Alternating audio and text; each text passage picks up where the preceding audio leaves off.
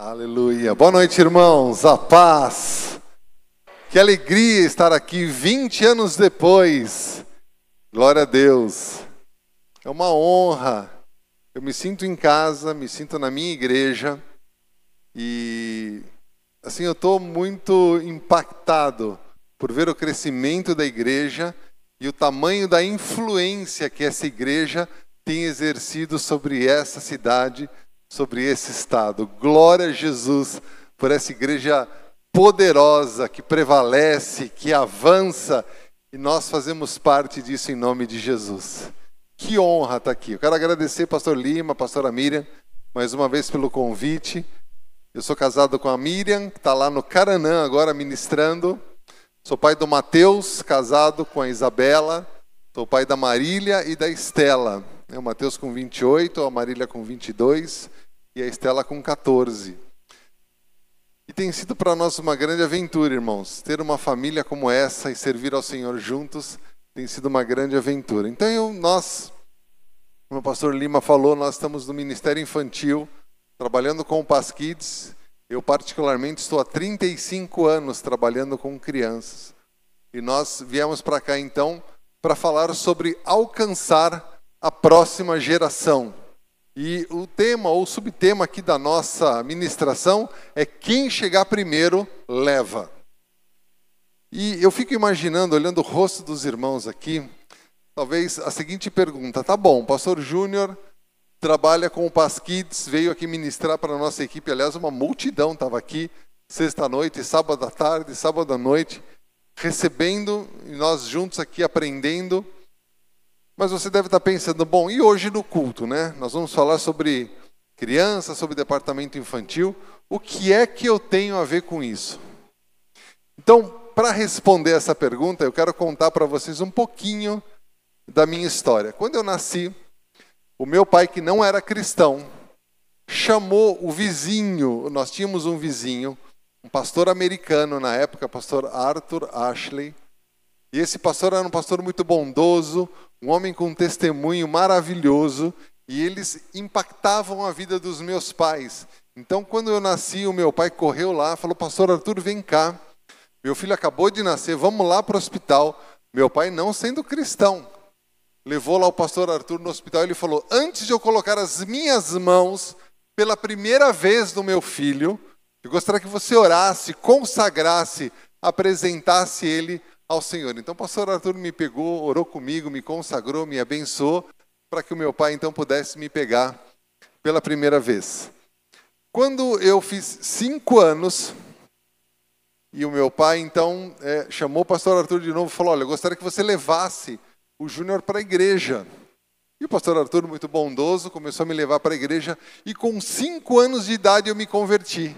Tive a minha primeira experiência de receber a Jesus e de me converter. Me lembro lá do livro Sem Palavras, né? E eu me converti, entreguei a minha vida para Jesus, comecei o meu caminhar com o Senhor. Quando eu fiz 12 anos, meu pai comprou um violão, falou: agora você vai aprender a tocar violão e vai tocar na igreja. Tá bom, né? Que bênção, que honra. Aprendi a tocar violão. E o meu primeiro ministério, o meu primeiro trabalho na igreja, o meu primeiro trabalho para Jesus foi tocar na igreja, foi tocar ali para as crianças. Uma semana, né? As notinhas, conhecia quatro, cinco notinhas, mas toquei ali uma semana para as crianças na IBF. Logo depois essa igreja fechou, era uma igreja pequenininha, era uma igreja transitória, né, muitos americanos. Eu fui para uma igreja perto da minha casa, igreja batista da Lapa, morava no bairro da Lapa. Cheguei lá, fui impactado por aquela igreja, né? Tinha um coral, orquestra, muitas bandas que tocavam nos cultos para os jovens, quarteto, trio. É, era, era uma igreja muito ligada à música e eu rapidamente, em poucos dias, já estava ali tocando, cantando, ministrando. E na, eu vou falar algumas coisas, irmãos, até parece um pouco coisa de velho, né? Eu tenho 54 anos, vou fazer 55 agora. E você deve estar pensando, nossa, nem parece, né? Eu vou falar algumas coisas bem antigas, mas na década de 80, então eu estava nessa igreja e eu conheci o movimento gospel, né? A música gospel começando a crescer no Brasil, as rádios evangélicas começando a despontar muitas bandas aparecendo. Eu me lembro na época, né, o Resgate, o Troad, o Oficina G3 e tantas bandas famosas, RM6, e eu tocava numa banda chamada Voo Livre. Então estava envolvido lá no SOS da Vida, Marcha para Jesus, tocando, cantando, e aí então eu fui para uma igreja na época na zona leste de São Paulo e passei a tocar, a cantar, a ministrar nessa igreja. E, e era uma igreja muito revolucionária na época, né? uma igreja muito à frente do seu tempo. Naquela época, eu olho aqui para o Data Show, por exemplo, e me lembro que na época o Data Show era uma máquina enorme, desse tamanho, que precisava ser carregada por duas pessoas. E na hora de projetar, você precisava pegar uma chave de fenda e regular com a chave de fenda as cores primárias, as cores secundárias. Né? Não dava para conectar um computador, porque nem existia computador na época, era o 286 ainda, né? Conectava um videocassete, tinha lá o retroprojetor, e a gente colocava um aquário em cima do retroprojetor e projetava aquela imagem, jogava água dentro, é, tinta colorida e fazia aqueles efeitos e tudo mais. Então era tudo muito divertido, mas muito inovador na época. E nós tínhamos uma programação naquela época chamada Louvorzão Sem Limites. Então, para aquele, aquele tempo, né, década de 80, nós tínhamos um cinema, a igreja era num cinema e nós tínhamos lá umas programações com dois mil jovens naquela época, né, cantando, louvando, adorando. Me lembro das programações das segundas-feiras com o pastor Ademar de Campos. Né, nós reunimos a galera para tocar, para cantar pastor Gerson Ortega, que era da nossa igreja, né, dos Vencedores por Cristo. Então, muita gente ali naquela época influenciando a minha vida e eu estava envolvido com essa turma toda. E um dia nós terminamos então um louvorzão sem limites, foi uma noite maravilhosa. Nós fomos numa funerária, compramos um caixão Levamos para a igreja, colocamos no palco, colocamos um espelho dentro, ministramos naquela noite sobre identidade, você ter uma identidade em Deus, em Cristo, nós morremos com o Senhor. Aí as pessoas vinham, olhavam dentro do caixão e se viam no espelho. Era um negócio maluco, irmãos. Era troço, troço de doido. Não era um negócio muito comum nas igrejas, mas era muito inovador. Então eu estava ali naquele meio, né? E tocando e cantando e me convenci que o meu ministério era esse, o meu chamado era o louvor, era a música. Fui consagrado ao Senhor no dia que nasci, né, me converti aos cinco anos, comecei a tocar na igreja com 12, né, fazendo a conta, comecei a tocar com 12, tenho 54, já se vão 42 anos tocando na igreja. Então eu me convenci que o meu ministério era o louvor, e é isso mesmo, o Senhor me deu, vamos lá. Aí nós terminamos numa noite, a programação de música, de louvor, dois mil jovens e tal. Terminou, todo mundo foi embora para casa e eu ouvi o pessoal combinando: olha, amanhã cedo, nove da manhã, nós estamos aqui, festa da alegria. Uau, é mesmo? Você vai estar, tá, você vai estar, tá, você vai estar. Tá. Os pastores, os músicos que eu amava, todos iam estar. Falei, nove horas da manhã, estou aí. Combinado. Acordei cedo, a igreja era longe. Eu morava na zona oeste de São Paulo, atravessava a cidade para ir na zona leste. Aí eu cheguei na igreja de manhã todo animado, né? Quando eu entrei na igreja, toda aquela produção do dia seguinte tinha sido retirada. E no meio da igreja era um cinema, né? um lugar para duas mil pessoas, um cinema todo decorado com aquele tecido colorido, TNT, né? Todo decorado assim. Eu olhei aquilo e falei, que horror! O que, que, é isso? Aí fui entrando na igreja, tinha lá muitas, é, muitos arcos com aquele balão, com a bexiga, né? De aniversário, muitos arcos, umas decorações tão bonitas, mas na época eu não entendia. E eu olhei aquilo e falei: que horror! O que, que é isso? O que fizeram com a igreja? Uma produção toda de música, luzes coloridas, tanta coisa ontem à noite, e hoje está isso aqui. Mas eu fiquei ali porque eu vi os músicos, os pastores, aqueles homens que eu amava, que eu tinha como referência, os instrumentos montados. Falei, bom, vai rolar um som. Mas de repente, irmãos, para o meu horror ficar pior, muitos ônibus começaram a parar na porta daquela avenida Celso Garcia 3749, no Tatuapé, e muitas crianças começaram a chegar naquele lugar. As crianças com uma golinha colorida, identificadas pela idade. E eu olhei aquilo e as crianças foram chegando. Era uma programação para crianças, todos os domingos de manhã. Essa igreja tinha uma programação chamada Festa da Alegria para mil crianças, todos os domingos de manhã.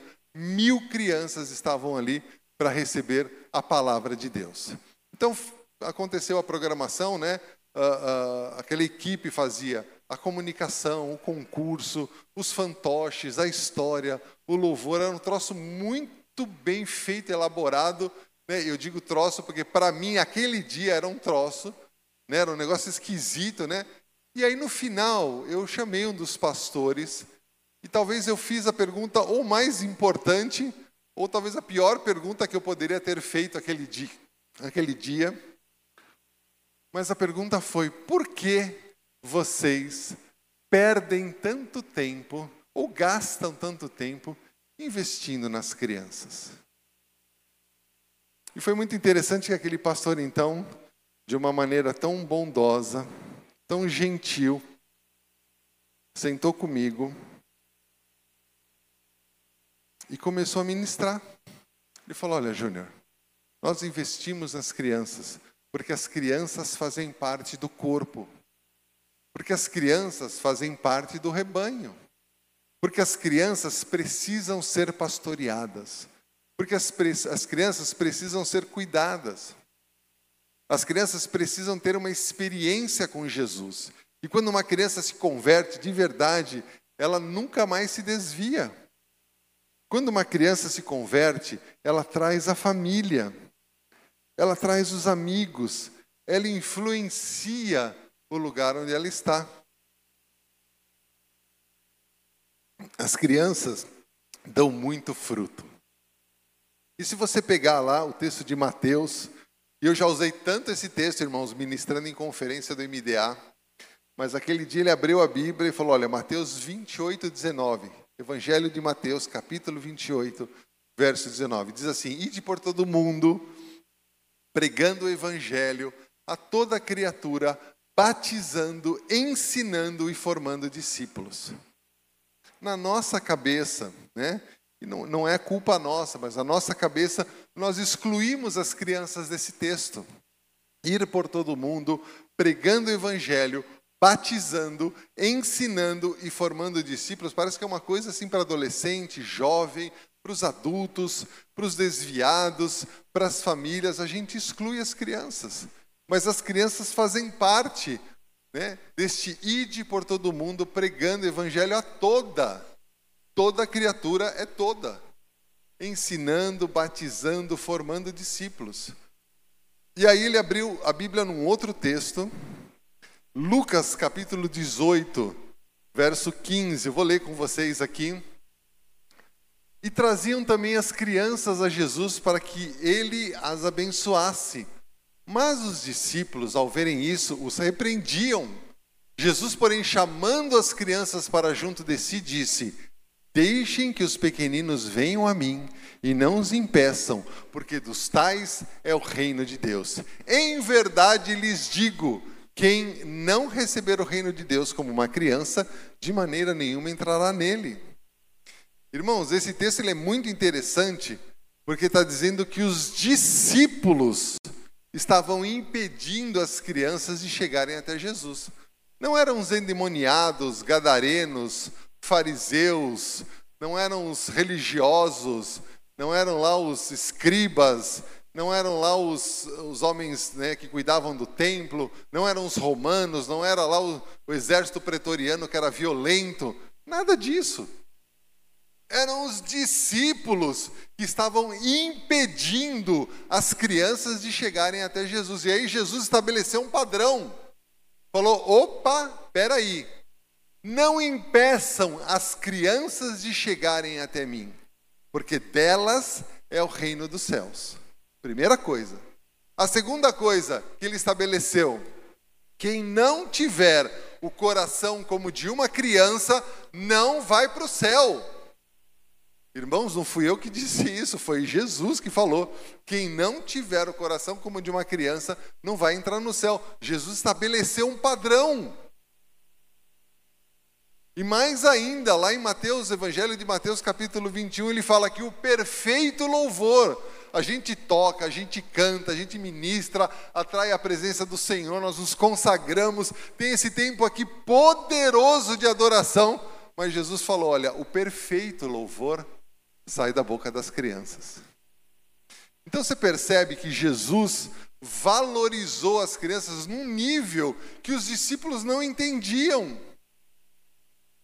E aí, irmãos, aquele dia eu entendi que se nós não enxergarmos as crianças como Jesus enxerga, nós estaremos impedindo que as crianças cheguem até Jesus como os discípulos fizeram. Sabe, eu me alegro muito, muito mesmo em fazer parte da Past Church. É muito bom estar debaixo da cobertura do pastor Gumer e da pastora Márcia. É muito bom estar debaixo do pastor Eibe e da pastora Andréia. É maravilhoso estar aqui debaixo do pastor Lima, da pastora Miriam. Homens e mulheres de Deus com uma visão ampla a respeito do reino de Deus, que investem na igreja, mas não deixam as crianças de fora. Nós temos o Pasquides, que funciona de maneira maravilhosa. Eu fui conhecer o nosso Pasquides aqui, lindo, amplo, funcionando, com uma equipe linda. Nós tivemos aqui na sexta-noite, no sábado à tarde e no sábado à noite, um exército de irmãos querendo aprender mais. Foi muito lindo, mas irmãos, eu digo isso com todo o respeito, com todo o amor e carinho do meu coração. No geral, não é assim. Eu rodando pelo Brasil, e eu tive chance de rodar muito pelo Brasil, ministrando a respeito do valor, da importância, da visão do trabalho de crianças em muitas igrejas. E é muito triste quando você chega numa igreja e, em geral, as igrejas são muito bonitas, todas elas têm um salão muito bem arrumado, com ar-condicionado, com tudo funcionando de maneira linda, data show, é muito difícil você ver um palco com instrumentos ruins. Você sempre encontra instrumentos bons, importados, coisa boa, de primeira. Dificilmente você vai entrar numa igreja e não vai encontrar isso. Agora, irmãos, quando você pergunta onde ficam as crianças, irmãos, eu já vi lugares que parecem verdadeiros calabouços, né? É o porão, é o sótão, é embaixo, é em cima, é no fundo, é um puxadinho, é qualquer lugar. Porque a visão, como aqueles discípulos, que isso está sendo quebrado em nome de Jesus pelo Brasil, mas a visão em muitos lugares ainda é tirar as crianças do culto para não atrapalhar. A gente faz uma brincadeira lá em Barueri. Na verdade, a gente tira os adultos né, do culto das crianças para não atrapalhar a gente distrai os adultos no culto, enquanto nós estamos no Pasquides formando a próxima geração, investindo nas próximas gerações. Aleluia! Agora, irmãos, realmente a Pastor Church é uma igreja muito abençoada por isso, mas em muitos lugares nós vemos que realmente a visão é como a dos discípulos, de tirar as crianças para não atrapalhar. E aí você coloca, por exemplo, numa sala quente, sem ar-condicionado, um monte de crianças com as idades misturadas, e aí coloca lá papel em branco, lápis de cor, suco e bolacha. Aqui fala bolacha? É. Vocês me corrigiram, eu estava num outro estado, não, aqui é biscoito. Mas põe lá bolacha, e aí culto começa duas horas.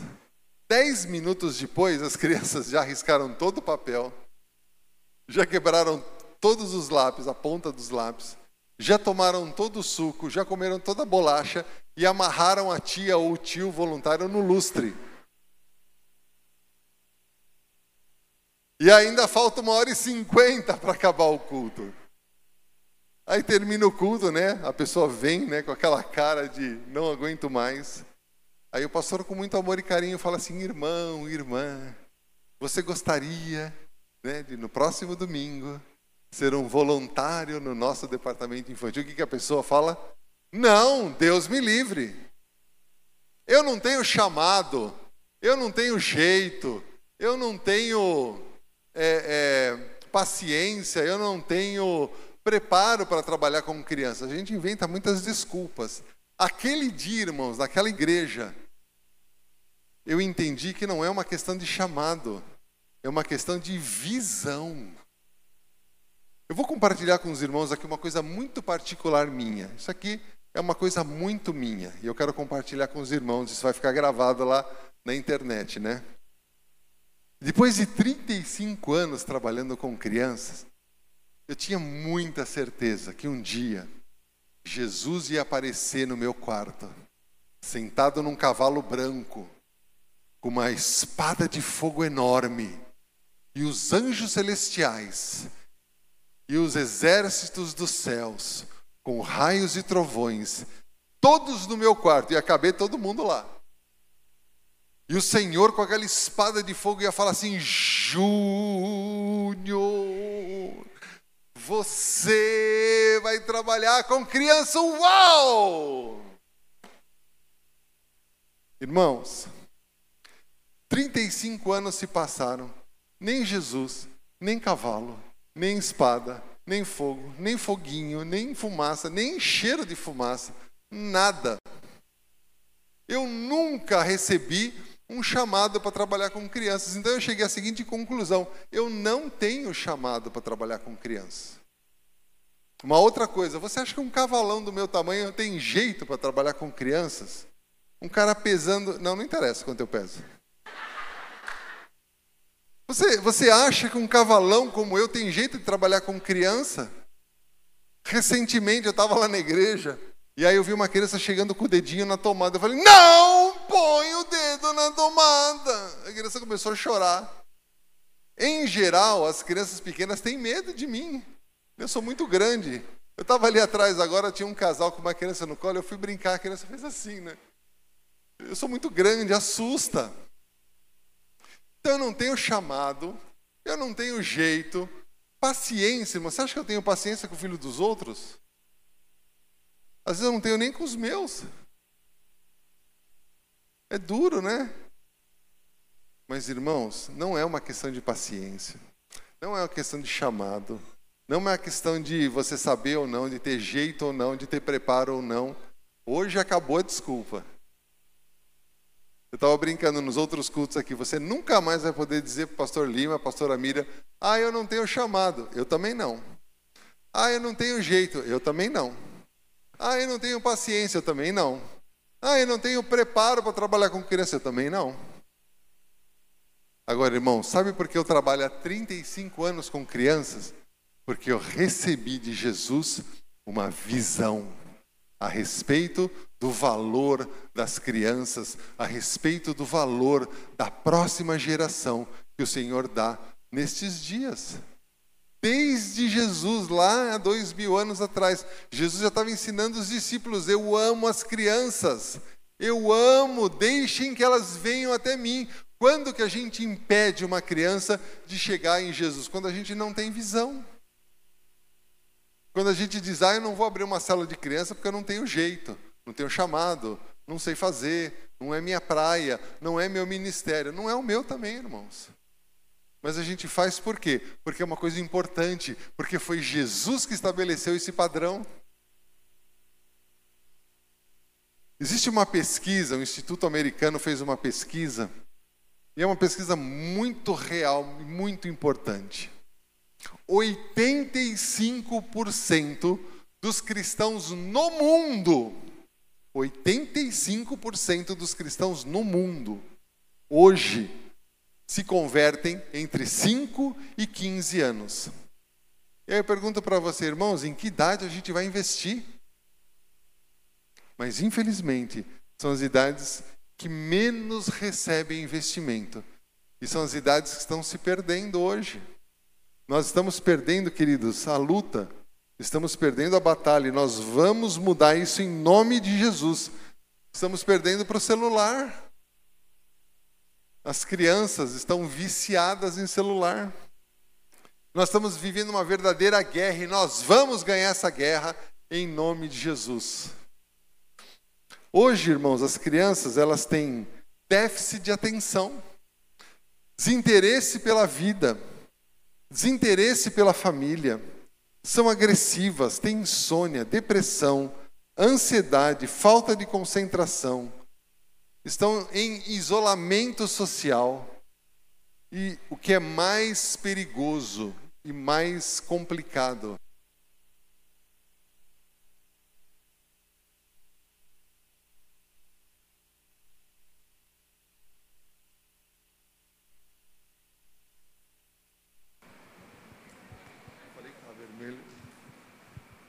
Aleluia! O que é mais intrigante, mais preocupante, é que as crianças estão doentes com uma doença chamada dependência tecnológica. Existe um psiquiatra no Brasil desenvolvendo muitas pesquisas e ele é, colocou recentemente um artigo na internet falando sobre a dependência tecnológica, que hoje, irmãos, essa dependência tecnológica, ela é muito maior e é uma doença muito mais terrível do que a própria cocaína, do que a própria heroína.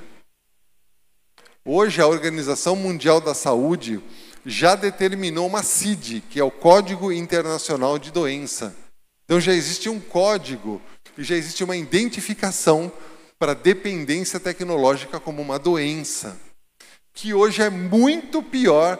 Às vezes a gente ainda fala né, de cocaína, de heroína, de crack. A dependência tecnológica hoje é uma doença muito pior do que essas outras. Em 2022, irmãos, 7,2 bilhões de pessoas no mundo adquiriram um smartphone com internet. Isso significa que 91,5% da população mundial tem um celular, estão conectadas na rede. E as nossas crianças fazem parte desses 91%. O grande problema é que os nossos filhos, as nossas crianças, estão sendo bombardeadas pelas mídias, pelas escolas, pela sociedade, por uma agenda maligna, por uma narrativa maligna, onde estão querendo destruir os valores morais, os valores da família, os valores cristãos, há uma agenda maligna que se levanta contra tudo aquilo que foi construído baseado na palavra de Deus. Irmão, só eu tenho essa impressão ou os irmãos compartilham comigo dessa dessa impressão. Às vezes uma criança prefere ficar no quarto, no celular, do que sair para passear. As crianças estão doentes, irmãos. E há uma agenda maligna se levantando contra nós, pregando ideologia de gênero, homossexualismo, feminismo, todo tipo de moralidade, valores morais baixos, ideologias contra a família, doutrinas contrárias à palavra de Deus. Nós estamos vivendo um tempo de guerra, irmãos. Infelizmente, muitos pais estão educando seus filhos com o celular. Ai, está chorando, dá o celular. Dá o celular na mão dele e fica quietinho. Tem um outro, eu não estou citando nomes aqui porque nós estamos ao vivo, né? E eu não, não sei muito bem se eu poderia ou não estar citando esses, esses nomes, mas tem um psicólogo muito famoso lá em São Paulo, e no ano de 2022, ele também publicou um estudo dizendo que hoje as crianças têm um QI menor do que os pais. Às vezes a gente se sente tão incapaz, né? Você não consegue mexer no celular, o que, que você faz? Dá para o filho, me ajuda aí, né? Mas sabe, irmãos, hoje as crianças têm um QI menor do que os pais. Pergunta para uma criança quanto é 9 vezes 7? Não sabe. Faz aí uma conta de cabeça. Constrói uma frase. Produz um texto. Fala em público. Não sabem. Existem profissionais saindo das universidades sem saber construir uma, uma ideia, sem saber falar em público, sem saber fazer um planejamento, as pessoas estão viciadas na internet. E isso virou uma doença. Agora, diante desse cenário, irmãos, desse caos, nós ainda temos a coragem de dizer: não é o meu chamado, não é a minha praia, não é comigo. O pastor Gumer, lá em Barueri, recentemente ministrou uma palavra falando sobre o que é transitório e o que é eterno. Será que nós sabemos distinguir o que é transitório e o que é eterno? Será que nós não estamos muito envolvidos com a nossa vida em trabalhar, em ganhar dinheiro, em sustentar nossa casa, em resolver os problemas, em pagar conta e a gente se dá conta de que precisa fazer tantas coisas e deixa o que é mais importante para trás? E aqui eu quero fazer um alerta, irmãos. O Salmo 127, a partir do verso 3, diz que os nossos filhos são herança do Senhor, são bênção, eles são um presente que o Senhor nos deu. Imagina que eu chegasse aqui para você amanhã cedo e falasse assim: Ó, oh, você vai receber uma herança, um milhão de reais vai cair na sua conta amanhã. Quando eu ficar feliz aqui? Oh, aleluia! Fala assim: Amém, eu recebo. Pois é, a gente fica alegre, né? Em pensar, já pensou um milhão na conta? Agora, irmãos, e os nossos filhos? Quanto valem? Eu quero fazer um alerta aqui. Será que nós temos gastado tempo de qualidade com os nossos filhos? Será que nós temos investido a nossa vida nos nossos filhos? Eu faço essa pergunta, eu fiz essa pergunta aqui nos outros cultos, já fiz essa pergunta para mim mesmo. Será que Será que vale a pena, irmãos, a gente manter um padrão de vida e perder os nossos filhos? Será que os seus filhos vão lembrar do carro novo, da casa nova, do sofá maravilhoso? Ou eles vão lembrar do tempo que eles passaram junto com o papai e com a mamãe? Sabe, eu fui diretor de uma multinacional, já trabalhei em empresas americanas, já trabalhei em grandes multinacionais, fui gerente de um grande banco em São Paulo e um dia eu me dei conta, irmãos, de que eu estava perdendo os meus filhos. Então eu passei a trabalhar menos, passei a ganhar menos, passei a ter um padrão de vida muito menor do que eu tinha, mas não abrir mãos dos meus filhos e a investir nos meus filhos. Eu contei aqui de manhã, uma vez eu estava com a Estela, com a minha filha de seis anos, Hoje ela tem 14, vai fazer 15 agora. Ela tinha 6 anos de idade e nós estávamos no shopping. E o shopping é assim, irmão. Pensa sábado à noite, o shopping em São Paulo, né? Porque lá é a Paulista, só sabe no shopping. O shopping lotado de gente. E eu andando com a Estela ali, com a minha filha, e ela me fez uma proposta. Pai, vamos borboletar? Que isso, filha? Ela falou assim, vamos andar no shopping assim?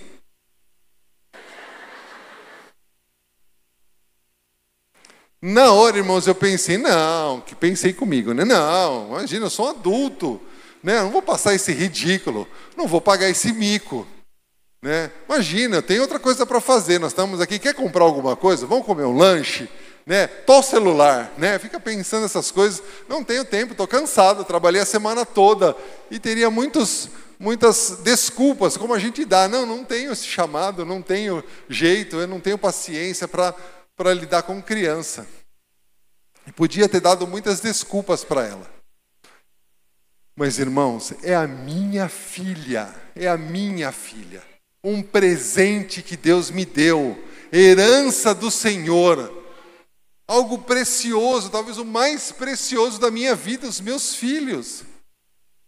E eu olhei para ela, Estela, vamos borboletar. O shopping lotado, as pessoas ao redor. Eu peguei a Estela e começamos pelo shopping. Imagina né, o que as pessoas estavam ali pensaram de mim, mas o que elas pensaram eu não sei, mas a minha filha foi profundamente marcada por esse dia. Ela fala isso até hoje. Pai, a gente borboletou no shopping. É, filha, foi muito legal. Uma vez as duas minhas filhas, né, a Marília e a Estela, estavam brincando de boneca. E eu comecei a prestar atenção na brincadeira, porque às vezes a gente não está nem aí, né? Está cansado, trabalhou o dia todo, pagar conta, tem muitas preocupações e tantas coisas. E nós estamos com a cabeça em outro lugar, mas eu estava reparando as minhas filhas brincando. E eu vi que elas estavam brincando de boneca, e todas as bonecas peladas, sem roupa. Tava uma bagunça aquilo lá. Falei, que isso? Esse monte de boneca pelada aí, sem roupa, né? Aí eu pedi para a Miriam, minha esposa, né, é psicóloga, pastora, mas gosta de fazer artesanato, gosta de mexer com um monte de coisa lá, gosta de costurar. Então fui lá, peguei nas coisas da Miriam, tinha linha, agulha, tesouro, um monte de tecido, um monte de coisa. Falei, vem cá, vamos fazer roupa para boneca? Vamos. Nós passamos horas, irmãos. Eu nem sabia que eu sabia fazer.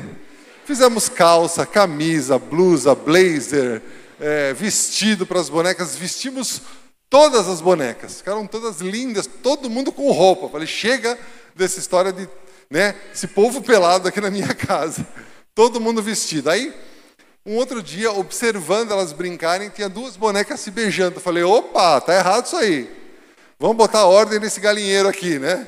Precisa de um galo aqui. Fui lá numa loja, comprei um Max Steel boneco, né? Na época, falei, bota um homem aqui no meio dessa né? Família, irmãos, família. Bota um homem no meio aqui dessa, dessas bonecas. Mas isso não teria acontecido se eu não tivesse prestando atenção. O meu filho Mateus tem 28 anos, é casado com a Isabela, e ele é jogador profissional de rugby. Joga futebol americano lá na liga profissional, lá em Osasco, em São Paulo. E ele é um alemãozão assim, um viking, né? Grandão assim, puxou o pai. Mas eu me lembro que quando ele era pequeno, ele gostava de andar de skate. Irmãos, imagina eu andando de skate, né? Que horror. Mas falei, filho, você gosta de andar de skate? Vamos lá, vamos para o Ralph, campeonatos. A gente ia para cada buraco por aí, mas para participar dos campeonatos. Eu levava junto, incentivava, comprava skate, trocava rodinha, comprava é, é, rolamento, ferramenta. Estava sempre ali com ele. Depois ele inventou de puxar o avô, meu pai que era pescador. E aí o Mateus resolveu pescar. Eu nunca gostei de pescar, irmãos.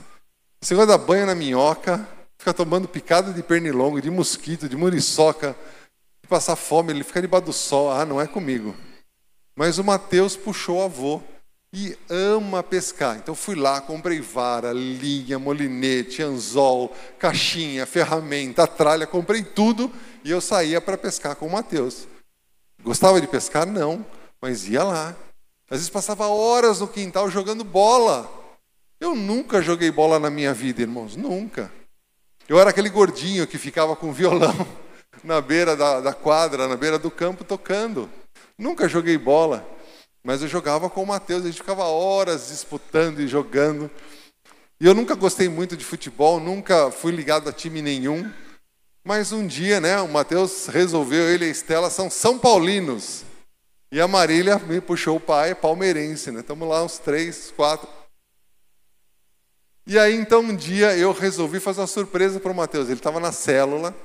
Fui lá, comprei duas camisas do São Paulo. Eu não gosto de futebol, irmãos, não gosto de, de, de estádio. Mas fui lá, comprei duas camisas. Coloquei uma, né, levei outra para ele. Cheguei na porta da célula com os ingressos. Falei, hoje nós vamos assistir um jogo de futebol. E fui outras vezes com ele. Eu gosto de fazer isso, irmãos? Não gosto. Mas por que, que eu faço? Porque é meu filho, é meu filho. É minha responsabilidade, é um presente que o Senhor me deu. E eu não sei se você já foi no estádio, mas aquilo é uma loucura, né? É tão interessante, o time está perdendo, os caras estão lá xingando, brigando, né, ameaçando, né, esse bando de pipoqueiro, vocês não jogam nada, não sei o quê. Aí sai um lance bonito, oh, oh, oh, Falei, isso é um troço de doido. Falei, isso é um case de sucesso para qualquer psicólogo. Poder estudar isso. É um troço de doido. E eu lá no meio, né? Eu, eu ficava assim, é para é brigar ou é para elogiar agora? Vocês me avisam, porque eu estou perdido aqui. Mas por que, que a gente passa por isso, irmãos? Porque são os nossos filhos. Porque a gente precisa gastar tempo com eles. Eu sempre digo que as minhas filhas vão se casar com homens de Deus, homens cheios do Espírito Santo. Mas elas não têm essa necessidade de procurar namorado. Sabe por quê? Porque elas têm um pai. Eu abraço, eu beijo excessivamente as duas o tempo inteiro. Eu falei, ainda bem que nós moramos numa chácara, porque se fosse um apartamento a gente já teria sido expulso, né? A gente rola no chão e atira travesseiro um no outro e joga é, é, almofada um no outro, eu beijo, eu mordo, eu aperto e a gente rola no chão e a Marília grita, ela tem um grito estridente, ela grita e eu agarro. É uma loucura, irmãos. Mas por que eu faço isso? Porque eu amo estar com as minhas filhas. Ela falou, elas precisam sentir o cheiro do pai, o amor do pai. A Marília e a Estela são mocinhas já. Às vezes elas ficam mocinhas, a gente fica assim, né? Não, irmãos, tem que abraçar, tem que beijar, tem que rolar no chão com elas. Por quê? Porque são os nossos filhos. A gente precisa gastar tempo. Às vezes, irmãos, eu com muito carinho digo isso, é melhor você ganhar menos, você trabalhar menos, você ter um padrão de vida menor, mas não perder os seus filhos para este mundo.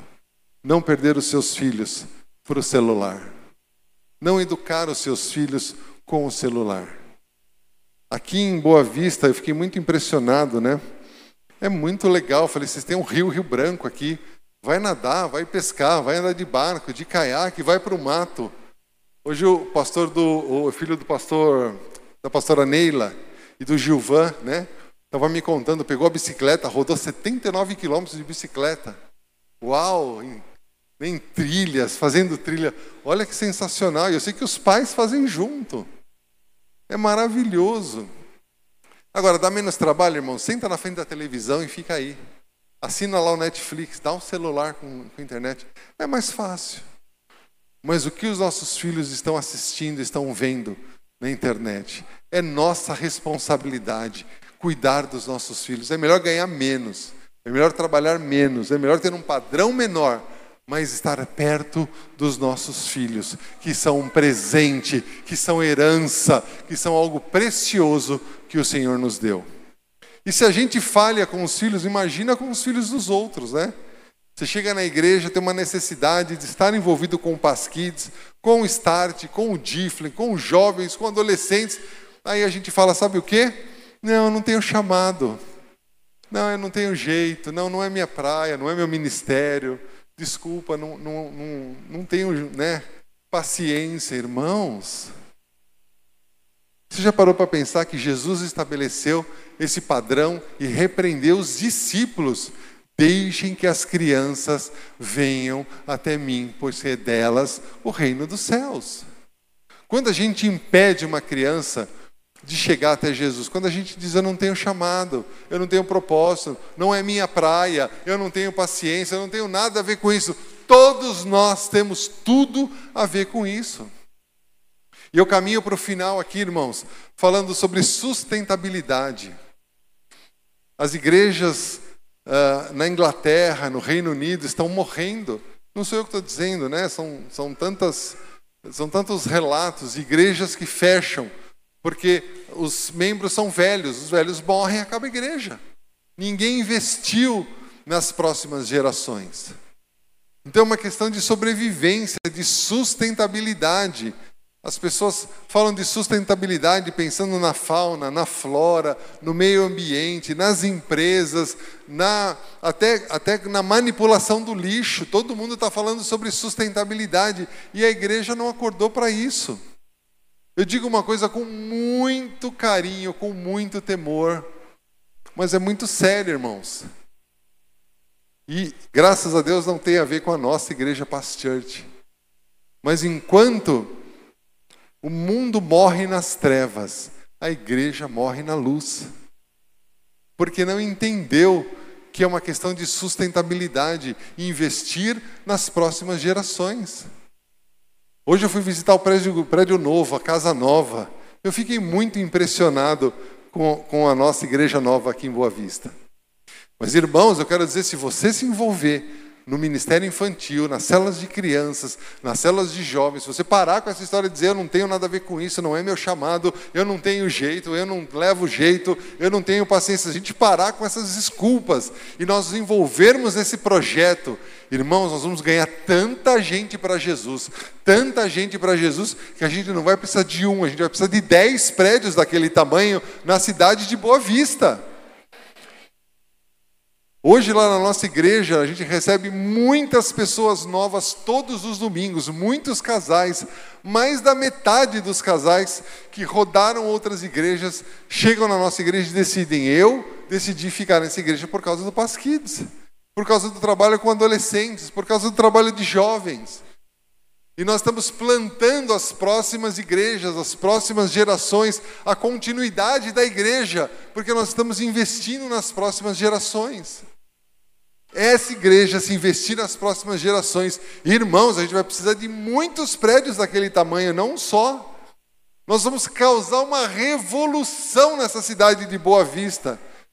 Quem chegar aqui vai se converter, não tem jeito, porque é uma unção poderosa onde nós estamos ganhando as pessoas e cuidando bem delas. Agora, quem é que vai fazer isso? Diga assim: eu vou fazer. Você tem coragem de dizer isso para Jesus? É minha responsabilidade também. Os discípulos estavam repreendendo as pessoas e evitando as crianças, não porque eles eram ruins, mas porque não enxergavam as crianças com o valor que elas têm. Imagina se a gente não enxerga os nossos filhos com esse valor, quanto mais os filhos dos outros. Ontem eu saí do hotel e fui caminhar. Eu gosto de caminhar, fui andar pela cidade aqui. E muitas crianças dos nossos irmãos venezuelanos. São crianças, irmãos, que se a gente não investir, vão se perder. São as próximas gerações. Agora, foi muito lindo, eu comecei a chorar hoje quando a Miriam de manhã me contou, lá na, no Núcleo Caranã, o culto de manhã lá, em espanhol, e aquele povo cantando e adorando, e a alegria daqueles irmãos.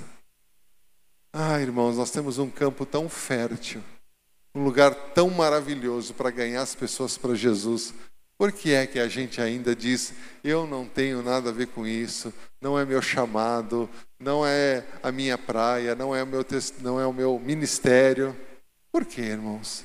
É falta de visão, é falta de enxergar o valor que as pessoas têm, que as crianças têm, que os adolescentes têm, o valor que Jesus dá para elas. Jesus repreendeu os discípulos dizendo: Não impeçam, porque delas é o reino dos céus. E se a gente não se levantar, Deus vai levantar outras pessoas para cuidar da próxima geração. Mas nós temos o privilégio de sermos essa geração que vai cuidar das próximas. Amém? Aleluia. Então não se trata, irmão, de salinha, não se trata de cultinho, não se trata de é, simplesmente ser voluntário né, na sala e, e tirar as crianças do culto para elas não atrapalharem. É muito, é muito mais do que isso. É realmente investir na próxima geração, nas milhares e milhares de pessoas que vão fazer parte dessa igreja e que já estão ao nosso redor, na nossa casa, os nossos filhos, os nossos sobrinhos, os nossos amigos, os nossos parentes, os nossos vizinhos, as crianças da nossa rua, as crianças do nosso bairro, as crianças que estão vindo de outro país sem a menor perspectiva. Tudo isso está nas nossas mãos para fazer. É um privilégio, irmãos. Não se trata de ser chamado ou não ser chamado para isso, mas se trata de enxergar o valor que elas têm. Amém? Então eu quero convidar você, por gentileza, a ficar de pé.